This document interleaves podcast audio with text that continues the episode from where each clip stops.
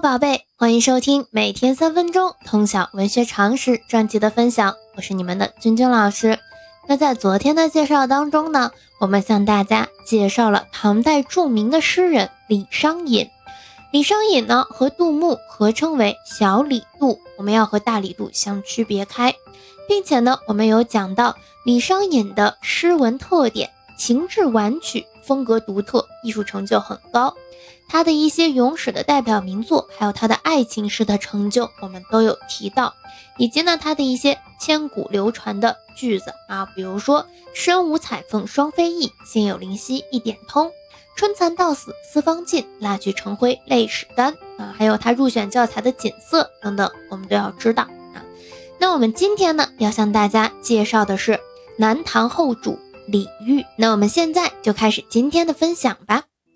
李煜是南唐元宗李璟第六子，初名从嘉，字重光，号中隐，连封居士，南唐末代国君，世称南唐后主李后主。所以啊，以后听到南唐后主，要知道说的是李煜。李煜呢，亡国后被俘囚禁致死啊，所以呢，他其实还是比较悲惨的，尤其是后半段。李煜呢，他精书法，工绘画。通音律，诗文均有一定的造诣，尤其以词的成就最高。所以，我们今天呢，重点还是去介绍他的一些文学成就，他的一些生平经历。我们同学们自己下来去动手查一查，了解一下。李煜的词呢，继承了晚唐以来温庭筠、韦庄等花间派词人的传统，又受李璟、冯延巳的影响，语言明快，形象生动，用情真挚。风格鲜明，其亡国后词作更是题材广阔，含义深沉，在晚唐五代词中别树一帜，对后世的词坛影响深远。李煜的词存世共有三十余首，从内容上来看呢，可以以亡国降宋为界，分为前后两期。前期的词主要反映宫廷生活和男女情爱。风格绮丽柔靡啊，注意这个词就是形容李煜前期词作的风格特点。虽不脱花间派的习气，但是在人物场景的描写上，较花间词人有较大的艺术概括力量。在部分词里也流露出了沉重的哀愁，比如说《清平乐·别来春半》。李煜后期的作品转为故国之思、亡国之痛。晚凄凉，意境深远，极富艺术感染力。李煜在词史上的地位，更多的决定于其词的艺术成就。他对词的发展主要有四个方面的贡献。第一个方面呢，是他扩大了词的表现领域。在李煜之前呢，词以艳词为主，即使寄寓抱负，也大都用比兴手法，隐而不露。而李煜词中呢，则多数作品直抒胸臆。倾吐身世国家之感，情真语质，使词摆脱了长期在花间尊前慢声吟唱中所形成的传统风格，成为诗人们可以多方面言怀述志的新诗体。艺术手法上对后来豪放词派是有影响的。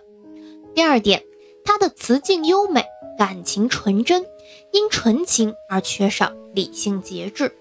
南唐亡国后。李煜被俘入宋，日夕以泪洗面。李煜直悟人生苦难无常之悲哀，真正用血泪写出了亡国破家的凄凉和悔恨，并且呢，把自身所经历的惨痛遭遇泛化，获得一种广泛的形态和意义，通向对于宇宙人生悲剧性的体验与审视。所以其言情的深广，超过其他所有的南唐词人。第三点呢，李煜的语言自然、精炼而又富有表现力，具有较高的概括性。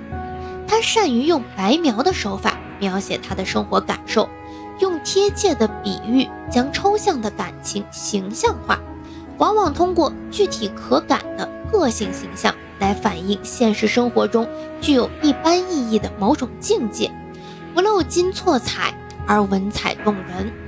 不隐约其词，却又情味隽永，形成既清新流利又婉曲深致的艺术特色。第四点，他的作品在风格上有独创性。花间词和南唐词一般以委婉密丽见长，而李煜则出之以疏荡，比如玉楼春的豪荡，乌叶啼的如染大笔，浪淘沙的雄奇幽怨，乃兼二雄，玉美人的自然奔放，兼有刚柔之美，在晚唐五代词中别树一帜啊。那我们会看到李煜是一个非常有才华的人啊。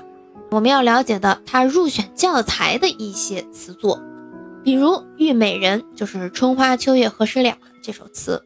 那我们呢，在了解他的作品的内容啊，一定要结合他的人生经历去了解。他的经历是比较特殊的，亡国之主，在这个后人生后半段的对故国的思念以及亡国的痛苦，都渗透在他的作品当中。所以我们在品鉴李煜的词作时，一定要能够体会到这个更深的一层故国之思、亡国之痛。